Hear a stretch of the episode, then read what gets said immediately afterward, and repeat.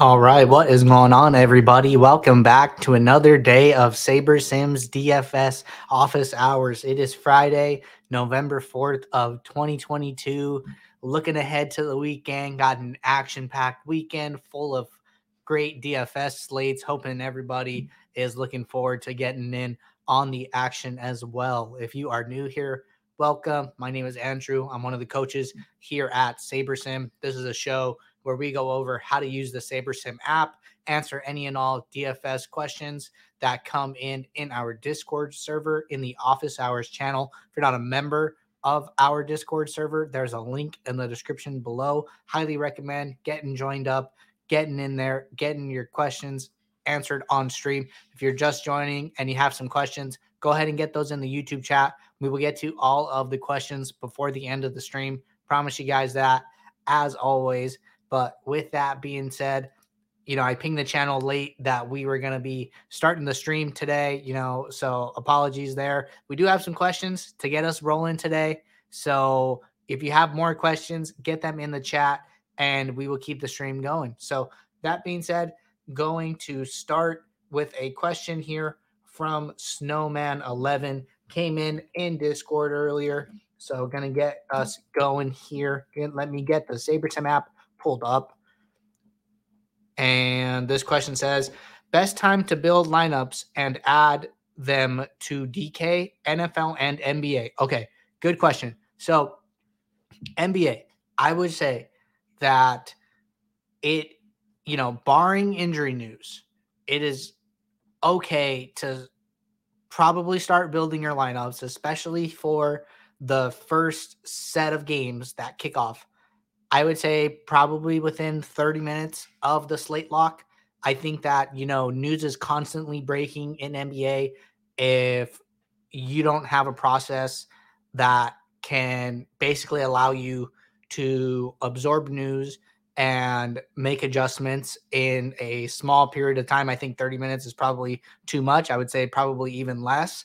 But, you know, if uh, I, I would say like, like for me personally, answer for myself about 10 to 15 minutes before the slate locks, if there are still not starting lineups out, I will start building. Like I need about 10 minutes to do my like run my lineups, make my ex- exposure adjustments and get my lineups in. That doesn't mean that I only start my process 10 minutes before because before that I'm doing research, but I would say, you know, do your research and then try and wait till all of the lineups are released. You could see where when the lineups are released and when sims are running in the NBA lineup alert channel in Discord. When you see sims complete, you can come in here, hit the refresh icon, and you'll see the last updated update. And then the teams will have green check marks on the team. And then if you click into a team, the team will have green check marks for the players that are confirmed starting. So, you know, it's it's best pra- best practice is wait till all of the lineups are confirmed for like the beginning of the slate and then build your lineups. You know, depending on how, how long your process is to from build lineups to adjust lineups to, you know, revise if needed to put lineups in, you know, you kind of have to gauge that for yourself and say, okay, you know, I have a hard cutoff of 15 minutes before the slate. I'm going to start building with the latest available news and just go from there. And sometimes you have to make those hard decisions. I think it's okay. Just remember that it is a problem that everybody in your contest is dealing with. It is not just you. So, you know, there's like the only edge to be had is that if it takes somebody less time to do the steps that require it to take, you know, 15 minutes, maybe, maybe like I could do it in 10, maybe you could do it in 15. So I have like that extra five minutes. So, you know, I would just say try and limit what you're doing in the post build screen as much as you possibly can. I think it's okay to run some test builds, you know, based on your research before then and see who the builder's liking.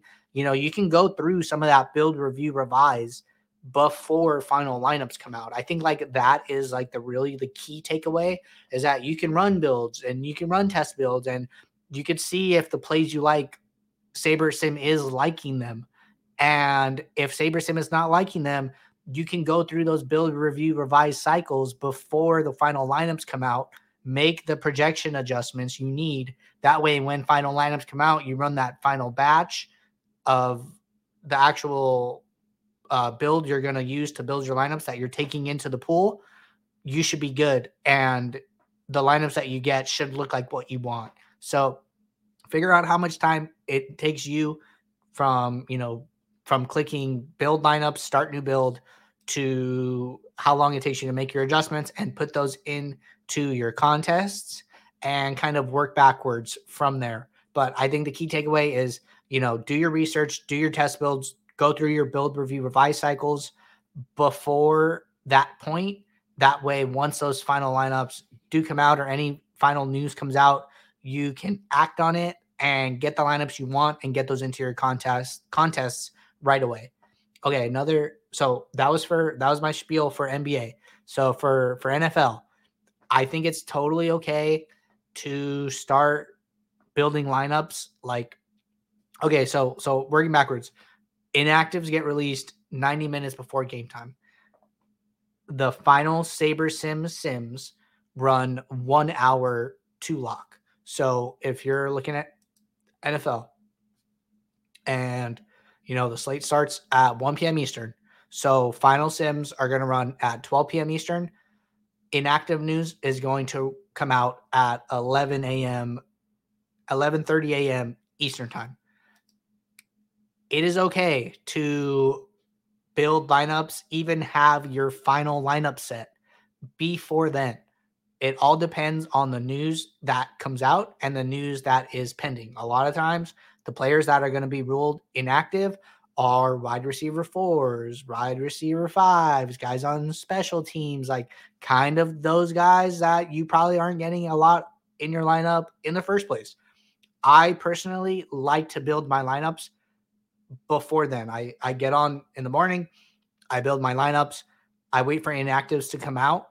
The first thing I do is once those final sims run, I come in here, I refresh the projections, and I see if this lightning bolt is on if this lightning bolt is red, that tells me that there are players in my lineups that are now ruled out for the slate since the inactives came out. I'll go in here and I'll see who's ruled out. I'll see how many lineups I have them in. And, you know, if it's like one random lineup where some guy was in, you know, I might just do like a quick, quick swap to take care to take care of that one lineup of the, you know, hundreds of unique lineups I have and be done with it. I don't think it's worth redoing all the work at that point. If, you know, Sunday comes and somebody in the morning games, maybe Austin Ekeler here, Austin Ekeler gets ruled out, then, you know, I probably had like a ton of Ekeler, and that is cause for rebuilding from from scratch and that's okay. I think that you should you should be comfortable like building your lineups before that point, or if you know that you know there are like some real like game time decision guys that can like flip the slate on its head if they get ruled out. It's also okay to wait, but you know you should be good to go an hour to game time. You could still do all your research. You could still still do test builds before then.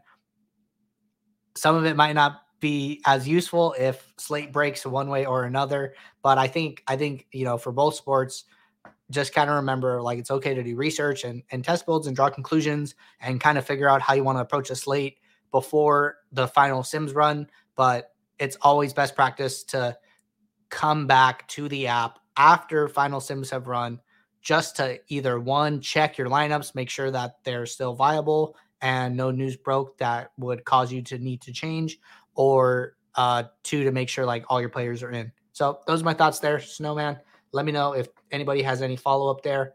To hit this next question here from James. And looks like James said, Is there a specific overall lineup ownership percentage that's between a certain range for the winner of a contest like the SPY?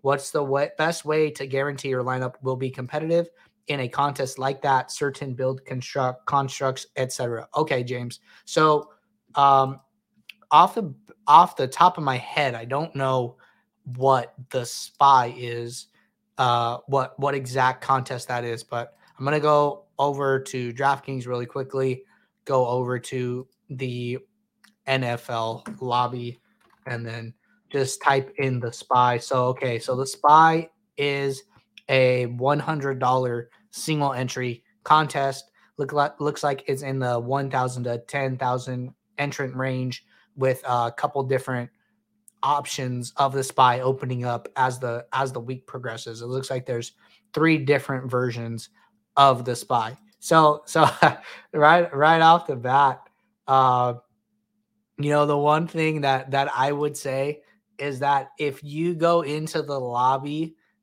and you know I'm not a Reignmakers guy, I I don't participate in Reignmakers, and uh, I probably won't.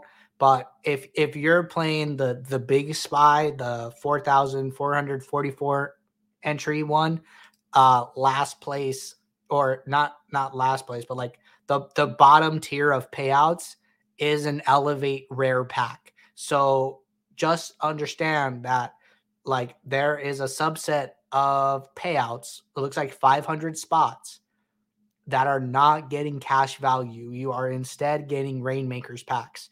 So you have to finish even higher to actually like cash with like cash money. So that's something I would take into account if I wanted to determine which version of the spy that I'm playing. It seems like, you know, DraftKings just, you know, kind of trying to work it in there. It's it's kind of hard to even like notice that right off the bat. So if if if I was signing up for the spy, I would probably play the second tier spy where they are not giving out Reignmakers packs and the payout structure is uh, more similar to what they usually run. So just just a side note there on the spy. And then going back to your original question, you know, is there a specific overall lineup ownership percentage that's between a certain range for the winner of a contest like the spy? So that's not research we do here. I know that's re- I know there are other companies that do research like this and kind of put out guidelines at the beginning of the year for Milly Maker contests and some ownership and things like that. We really don't like to use hard and fast rules here. Over at SaberSim, we think that it's just a very blunt way of like trying to accomplish a certain goal. What we really try and pride ourselves on is our back testing of our sliders and our uh, contest sims that we run in order to come up with this data. So I think like the best thing to do is come in here, set your style to GPP, set your entry to single, and then set your entrance to the number of entries in the contest. It'd be one to 10,000. And these sliders, like this much correlation, like how highly correlation is going to be valued, how highly ownership fade is going to be valued, how highly sim diversity is going to be valued, are back tested based on contest sims that we run and we determine that these settings and this balance of correlation ownership and sim diversity will lead to a the, the highest positive EV uh, of your lineups in the long run. So I think like that is the the best way to think about it. If you want to work in ownership rules into your process, you know, you can easily do that in using our aggregate rules. So, you know, if you want to come in here and say, you know, my own sum is no more than X, you could totally do that. I'm not going to be the right person to give you that answer, frankly, because I don't use a rule like that. And, you know, I've had conversations with other members of the team, and that's just not something that we kind of internally use like regularly. But um, I think like ownership rules are better in sports where or contest types where duplication avoiding duplication is more important like showdowns like mma etc in sports like that i would i would even go a step further and not use some ownership. I would rather use like product ownership or geo mean which is a which is like a version of product ownership that is like a little easier to use.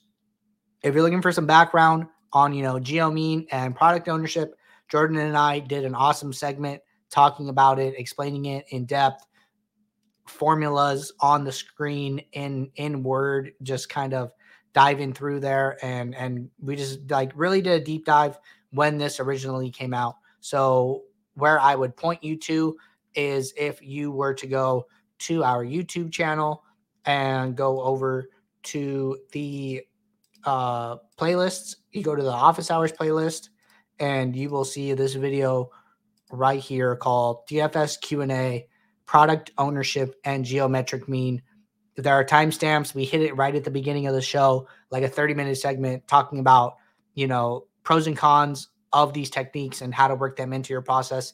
I think that product ownership is probably objectively better than some ownership, but um, you know, if you're if you're looking for a deep dive, that's that's the place to go to to learn about it. But anyways, gonna continue with the questions here. Got a question here from Phantom. I think this is a good question that bars some review from time to time. Phantom said, coming from virtually no lineup builder optimizer to SaberSim is a bit overwhelming. Honestly, I've been trying to watch as many videos as possible, follow the profit plan, although I don't have a large bankroll, and just play around with the builder and sliders to see what I get. What would the best advice for someone like me when building contest lineups be to just keep it simple? Okay, really good question, Phantom. So, so the first thing that catches my eye right off the bat is when you say right here, would the um you say, okay, it says and just play around with the builder and sliders to see what I get. So I think that adjusting the sliders and running running builds at different slider settings for different contests to kind of see what they're doing is a great way to kind of understand the app. I would say, you know, run it like uh let me pull the stream back up. Run the sliders for single entries and then see what you know your pool of lineups looks like. Run it for 150 max where the sliders are are way up and see what that looks like. Run it with, you know, sliders off, run it with zero zero ten, run it with, you know, all different types of combinations and kind of get an idea of how different things are valued in different types of contests, what is going on with your player pool. You can look at, you know, the type of lineups you're getting, the stack constructions, you know, how many players are paired with your quarterback, how many times are you getting QB plus no skill player stacks? So I think all of these things combined is, you know, really great ways to kind of get used to the tool overall. And and you can see here like, you know, these are the things that I'm talking about going and looking at. So if we were to click into a build, I think this is from yesterday, but you know, you can go into any build. And if you're really trying to just like kind of learn, I would say do two things. Make sure that you can see this pool exposure column over here on the right. I think it gets hidden. The best way to do it is to just hide one of these other columns. I tend to hide like the status or the value early in the week just so I can see that and kind of, you know, say how much exposure I'm getting in my 20 lineups versus how much exposure I'm getting in my entire pool of 500 and kind of use that to see, you know, how SaberSim is pushing certain players into my lineup and keeping other players out I like to go into the stack types. You could do the same thing here. You know, what stack types is it favoring? What stack types are in my pool that SaberSim is avoiding? And you can look at game stacks. You know, pretty interesting that like we're getting no Chargers Atlanta, even though they're about like 9%. And then we, we have a couple lineups with the Vegas, Jacksonville, and Carolina, Cincinnati at lower pool exposure. But, you know, just, just I, I, I definitely think you're on the right path. Just run builds, see what it gives you. One note of caution is that when you finally go to run your builds for whatever contest you are playing, set the sliders back to the defaults and don't adjust them. At this point, you know, you've kind of played around with different settings, kind of seen what they did. Like the settings that we are giving to you are the best settings for the contest you're playing based on our back testing. And if the sliders were better at a different spot, we would move them because that would make sense. But I, like we're telling you, like you know, trust us. Like these are the best settings. this is the best amount of weight of correlation and ownership fade and sim diversity for this type of contest. So just want to reiterate that point. But you know, going back to like process, right? So going back to the process. So I just want to reiterate like SaberSim is doing all the hard work for you. All this data you see are our simulation data. A ton of work goes into the sims and making sure that the sims are accurate every week. If you click on any individual player, you're going to see a range of outcomes for the player. And this is just a summary of how often a certain player scores a certain amount of points in our simulations. We have correlation data. We have all of these different things to try and kind of show you what is going on behind the scenes in like a summary format. And I think that your time is always going to be best spent in the post build screen with none to minimal adjustments in the home screen and managing your risk, managing your exposures, trying to get to players that you, for one reason or another, want to play. You know, you did some research, you read some articles, you listened to some podcasts, and you just have like some convictions that players are going to be good plays and you kind of want to get to those lineups. I encourage you to like run some default builds and kind of see what SaberSim is giving you and listen to SaberSim. I I really recommend that people only try and focus on a handful of players where they want to kind of take a stand or make adjustments and let SaberSim handle the rest. So, you know, what I what I tell a lot of people is that you know, you're going to so this leverage column is going to tell you, you know, who your highest leverage play is, which means like you have more of this player than the field is expected to have and you're also going to have negative leverage, which means you have less of this player than the field is expected to have. And I think your time is always best spent on the on the like max and min sides of the player spectrum. You know, you're gonna have a lot of guys in the middle where you are like pretty close slash like matching the field on.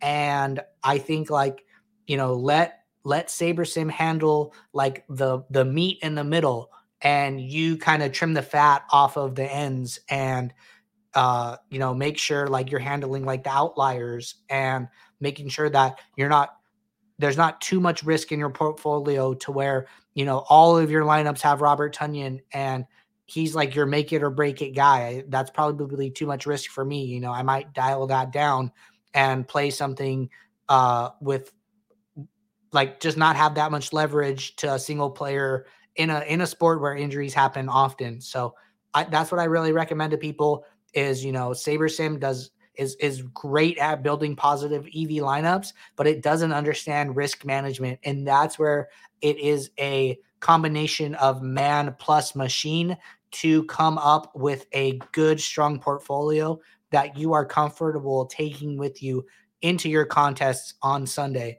I, I'll say like, you know, if you build your lineups and and you know you submit them and you feel uneasy about it and things don't go your way and like you're upset like i i think you probably didn't do enough risk management. Maybe the portfolio of lineups that you took into your contest were too high risk and maybe you should have dialed that down. Our min unique players filter is an option is a is an awesome option for decreasing inter lineup correlation. What this feature does is that it will make sure whatever you set this to. So right now, every lineup I'm seeing has at least one player different, but that also means that they share one, two, three, four, five, six, seven, eight. Okay, so there's nine players in the lineup. They can technically share up to eight players. That doesn't mean that's the case, but that means that like that is an option in this scenario. So, you know, what we can do is hold on, let me resort this. Is we can we can use this filter and say, you know what, I don't want the players in my lineup. I don't want to have the option of having that many same players in every lineup. Let me increase this to three. And then we can see how far down in the pool we have to go. Only line up 26 and I could increase this to four. So what we generally recommend is trying to increase your min unique players as as high as you can while still maintaining a strong portfolio, what that kind of means is what we generally recommend is don't go further than 25 to 50% of the way into your pool of lineups. If you reach that point, I would dial the min unique players back down. So we'll just demo this. You know, we're at five, which is really awesome. We're at six. So so at this point, there are nine players. I know that every out of the 20 lineups I have, every lineup has at least six players different from one of the other lineups. And I am still in the top 50% of my pool because the 50% would be 250. So I would probably stop right about here. And then I know that the three players that are being shared are probably like really, really good plays and are in a great spot. So this is a way of like managing your exposures, but allowing SaberSims to still put the best plays into your lineup and work around that. So like to me, this would tell me Joe Mixon is like in a really good spot this week. And SaberSim wanted to maintain its exposure to Joe to Joe Mixon and thought that the best value add was to move the pieces around Joe Mixon around and not him. I think a lot of times the way people would adjust their exposures to try and be less risky is to just come and decrease the max exposure of the top exposed players. SaberSim's telling you, no, let's move all these other guys around. They're less important than Joe Mixon is. So I think it's like a more organic way of maintaining exposures to the best plays while still decreasing inter lineup correlation. So those are my thoughts there. Let me know if anyone has any questions. And gonna keep moving here. Got a question from M Star 79. Gonna get this in the chat and we will get going. Question says, sorry if this has been asked a lot recently. Haven't been able to watch lately. So I saw Jordan's video about upping min uniques until your bottom lineup saber score rank is about 20 to 25% of the total pool. Use an NFL slate as the example. Question Would this apply to NBA as well as NFL? Or should NBA have fewer min uniques because it isn't as high variance? Thanks. Okay. Didn't even know this question was next up in the queue. Just really builds on the last question that we were just talking about. And you know, just to talk about this for for NBA, the the short answer is that yes, you should you should use it in the same exact format. The only time that I would suggest being more cautious with your min uniques is if you're playing showdown or MMA um but particularly particularly showdown. So we did a demo with showdown a couple weeks ago and we were basically only able to get like two min uniques. And the reason for that, first and foremost, is because there are just less players in the lineup. You know, we just did the demo for NFL, and there were nine players in an NFL showdown lineup. There's only six.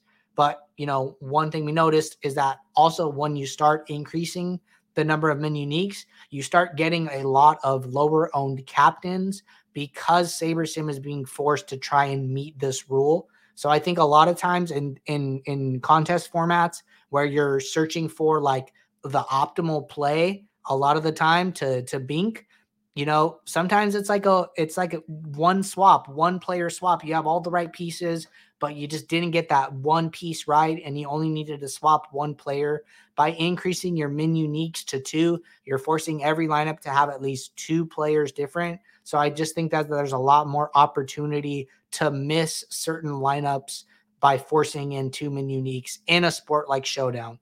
But for for NBA, I would use it the exact same way as we just demoed, and that would be by trying to increase this number to a, a spot in the pool that that we're comfortable still playing lineups in the pool. So we just increase this to five. Now we're getting lineup rank 432, 379, you know, like that bottom half of the pool. I would I would dial this back to four and I would be a lot happier playing, you know, rank 120 as like the lowest saber score rank lineup in the in the lineups that I'm taking with me into my contest. I like it a lot better if you're, you know, still not feeling some of this uh exposure, you know, then you can dial this back and see what the builder gives you. So, you know, I'm going to decrease Jonathan Kuminga to 75 and maybe Jalen McDaniels to 50. I'm going to hit apply and then I'm going to see where that takes me. So that took me pretty far in the pool.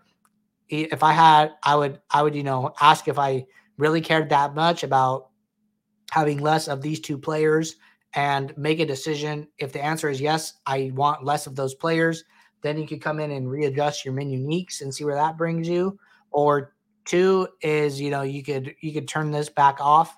And just remember, we just made the update this week where your exposure adjustments do not apply automatically unless you hit this uh, you turn this auto apply exposures on. Right now it is not turned on and i would have to hit this apply after making all of my changes to get those to apply. So just a couple notes there everybody but good question. We're going to keep the stream moving today.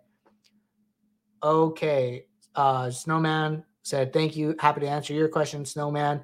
Looks like um one thing that was brought up and if, if you guys have more questions about min uniques an awesome resource is if you go into the settings in the top right and you go to help. So it's going to open up the SaberSim help docs. And I'm going to pull those up really quickly here. So th- this is like our help doc uh, landing page. You can go down here to frequently asked questions, go to view more.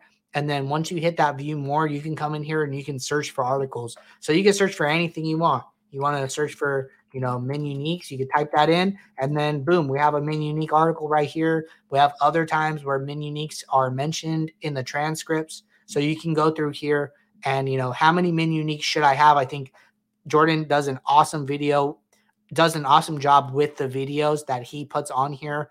A lot of you guys know Jordan from all the time he spent doing this show, and all of this content is is really good content. So I would highly recommend if you have more questions. The sabersim support sabersim.com slash support is another awesome resource to check out. So gonna get sabersim pulled back up here and then we are gonna keep it rolling. That was the last question in the discord everybody. Gonna move over to youtube chat now. Looks like we got a handful of questions got a comment here from George said, What's up, Andrew? First time here, just signed up today. Welcome, George. Happy to have you. If you have any questions, get them in the chat and uh, just, you know, that's what this show is for to help anybody with, you know, how to use the app or strategy. We cover a range of topics and we cover any and all sports. So happy to have you and uh, get in on the action. Don't be a stranger. All right. Joseph said, how similar are single entry builds versus 20 max? Okay, so good question. I would say the the best way to find that out is to go and look at the slider settings for the different contests. So, you know, a lot of the times your single entries are going to be like usually in the 1 to 10,000 range for especially like for NBA and you know, you're going to see like we're valuing correlation at like a low value. Ownership fade is off. We don't really care about ownership fade and we have like a moderate sim diversity. If I crank this up to a 20 max, usually the 20 maxes are like in the 10 to 50,000 entrant range. You know, correlation goes up slightly, but now we are taking into account ownership fade and our sim diversity is still moderate. So, you know, based on this, I would say not that different. The only big thing to me is that ownership fade went from zero to two. So what this means is that when we run the sims and pull the projections from the randomly sampled sims, we are now taking into account ownership in that um I guess like phase. So, you know, what what we're doing is we're comparing the player projections to the player's ownership on a position by position basis and seeing how they grade out with an ownership metric applied to that. So if if a player is you know highly owned, he might get a little bit of a worse grade in in that and when the ownership fade is turned higher. And then similarly, if a player is low owned, they're going to get a better ownership fade grade in that situation, and that will be taken into account when building your lineup. So I think like this ownership component starts to become more important as you start to MME and play these 20 max and play like the 150 max, you'll probably see ownership go up even a little more. Sim diversity gets higher. That's allowing a larger pool of players into your lineups, probably to kind of try and find some of those outlier plays that might not grade out on a average mean based approach But because we're randomly sampling the sims and because we have a range of outcomes from for the players, uh, we are able to absorb this data and use it to build your lineups a lot better than traditional optimizers are that are just using randomness, just treating players as if they are normally distributed. So those are my thoughts there. All right, scrolling down through YouTube chat, looks like we have a couple more questions here. Not too many. So if you guys got questions, get them in the chat now. But just going to keep rolling. I see a question here from Ryan Nelson. Uh, Ryan said, only going to play the 20 max contest on DK. Do you like playing same 20 lineups or playing 60 unique lineups? Okay, good question. So, you know, if you are playing NBA on DraftKings, three common contests are the quarter jukebox, which is a 25 cent 20 max, the $1 20 max, and the $4 20 max. If if I were playing those three contests, I would build 60 unique lineups and I would probably uniquely random fill them. So, you know, I'm to come in here, I'm to build 60 lineups. And then what I'm to do is like, okay, I like this lineup set. And then when I go to fill my lineups, and I think I think I'm playing those contests. So let's just get this file in here. I'll kind of show you guys what we're talking about. So going to get the file uploaded, going to get that in there, and going to go back to my build. So I like these lineups. You know, I built 60. Great. So I'm going to go sort here by entries and I'm going to pick the three contests we're just talking about, right? So that would be these three contests. So I'm going to check them in here and then I'm going to take my lineups 60 and I'm personally going to uniquely random fill them. And that means that of the 60 lineups, any 20 can go into each of these contests, but I know that each lineup is only being used one time. So, personally, how I like to do it, and my reasoning for that is that I think that the EV of a lineup is a lot closer to each other like than you might think intuitively. I don't think that like my 1 through 20 is that much different than my 21 through 40 if I were just taking like the top 60 lineups in my pool. So I don't care to like uniquely rank fill them. I think it can feel bad when, you know, your best lineup comes in in like the quarter jukebox and then you win the quarter jukebox as opposed to winning like the four dollar like that kind of sucks so if if that's something that concerns you you know we have this unique rank fill method where you can move these contests around and fill them, you know, kind of like by entry fee. So if I wanted to go, okay, you know, I want my top 20 in the $4, I want my next 20 in the $1, and then my next 20 in the quarter jukebox, you could move the contests around using this little grab on the left, uniquely rank fill them, and then you'll know that they they were filled descending. So you know if if you win the quarter, you know it was one of the lower lineups in your in your uh, build, which might make you feel a little better. But I think overall, you know, my the way the way I think about it is that you know if I'm staying in that top 25 to 50 percent of my pool of lineups, applying min uniques, I think that it's totally okay to uniquely random fill it and I'll accept the variance in that situation. So that's how I like to think about it. But we're to keep moving here. Got a question from Matthew. And Matthew said, Can you explain a process for slate review using SaberSim, NBA or NFL preferably? How should I evaluate my process if I have a high scoring slash winning lineup in my pool, but not in my specific group of lineups? And how should I evaluate my process if I was way off and the winning lineup or players wasn't in my pool of lineups at all? Okay, really good question here. So, what I will say is that if you are going to do this, I would recommend doing this over a multi week sample. So, I wouldn't just go back to yesterday's slate where I lost and draw a bunch of conclusions and say, okay, I'm going to make all these changes to my process. Because what happens when you don't do good again? Like you're basically restarting your process from scratch every single day.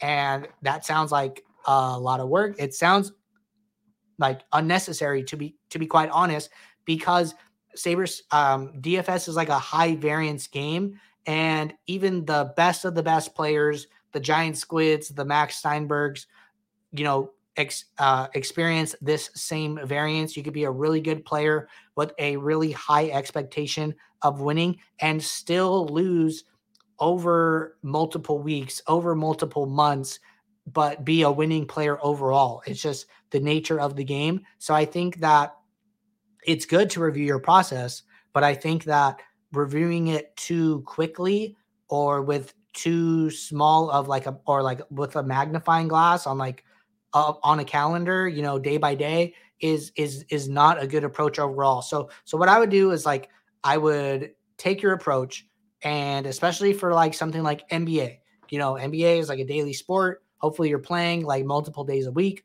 and you can do like the same process at its core with some small tweaks for like 2 to 3 weeks, see how that's working out. An awesome metric to use is if if uh you can um, afford it is uh, Roto Tracker. I believe they have like a free. They either have a free version or a cheaper version where you can upload like 750 entries. And in this version of the of the uh, tool, you can go in and look at your finish position. It's something that we talk about a lot. Is top one percent equity, or what I like to talk about is like they offer 0.5% buckets or even 0.1% buckets. So, what this is, is you want to see how often you come in the highest percentiles of a contest compared to like the average. So, the, the average, like if it's like a hundred person contest and you had one one single entry, then you would come in the top one percent if you were if everyone was of the same skill level, you know, 1% of the time and then come in second 1% of the time to to reach like a 100% total. So what you can do is you can go in and you can look at your finish position and see how often you're coming in the top 1% of the standings in your contests. Are you coming in more than that? Are you coming in at that? Are you or are you coming in less than that? I think like if you can prove over a good sample that you are getting like 1.5% of your entries into the top 1% of your contests, you're probably uh, doing something right. And even if the results haven't been there financially, I think that your process is probably pretty good. And you just got to keep grinding it out, keep using good bankroll management, keep using good contest selection guidelines.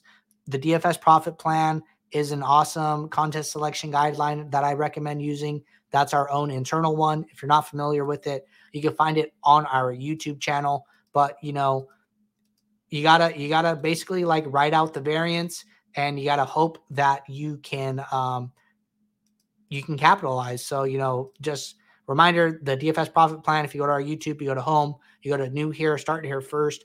We break down a contest selection framework in a short 17 minute video I use it myself. I, I really enjoy it. It helps me smooth out the variance while I'm looking for those big wins to kind of take me to the next step in my um of my bankroll so I can play bigger contests. I've had a lot of success with it overall. So I would highly recommend following that and uh, just know that the variance can can take time to work itself out. But I think that you know finish position, top one percent equity is is awesome. I would say that don't look too much on a slate by slate basis and take it more on like a two to three week period of tracking results, tracking finish position, and seeing how you can kind of draw conclusions over over a longer sample. So it's just important to exercise bankroll management in that time window so you don't go broke before you can figure out if your process is indeed working or not. So those are my best that's my best advice Matthew. Let me know if you have any more questions. Got a question here from Bryson said when adjusting min unique players for NFL, are you able to adjust this number differently based on your stacks? Example, two min uniques for Geno stacks, three min uniques for Tua stacks in the same build. Okay, so Bryson, you are not able to do that at the moment. So what this does, and let's go back to NFL.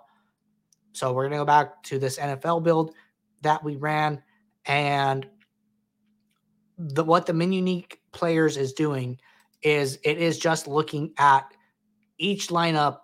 It's looking at all 500 lineups and kind of treating them all the same. It doesn't care who the players are in the lineup. I think what you're describing would be like the V2 of the min unique players in the build screen. Sounds like a really cool uh, idea.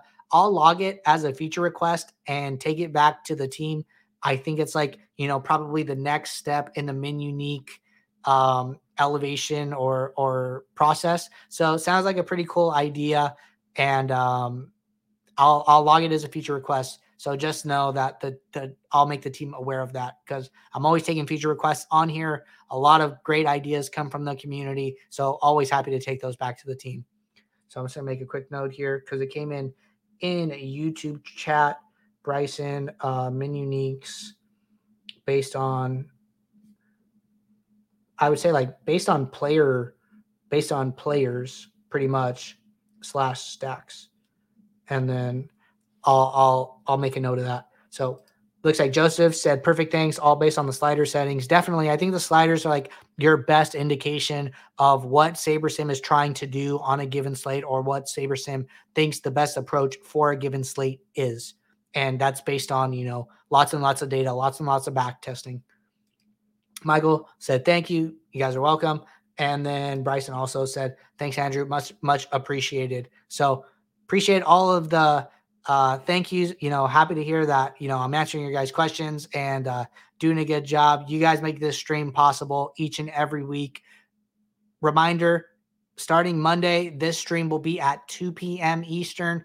It was the old stream time, and it turns out it was the best stream time. So we're going full circle. We're going back to 2 p.m. Eastern. Seems like we get a lot more live questions in these earlier windows. Really love interacting with everyone live, participating in the chat, getting your questions answered. So we will be right back 2 p.m. Eastern on Monday. I will put an announcement in the Discord. If you are not participating in our weekly max challenge, I highly recommend getting in on the action. If you don't know what the max challenge is, it is a giveaway that we have been doing since last NFL season, giving away awesome prizes. We've already had three people win a championship belt for winning the mini max tournament. If you don't know how to get signed up and you are in the Discord, if you go over to the NFL channel, there is a pinned message up at the top that tells you how to get started and where to sign up and what you need to do to participate, giving out awesome awards all season long. And uh, get in on the action and good luck in your contest this week, everybody. Until Monday, I will see you. Take care.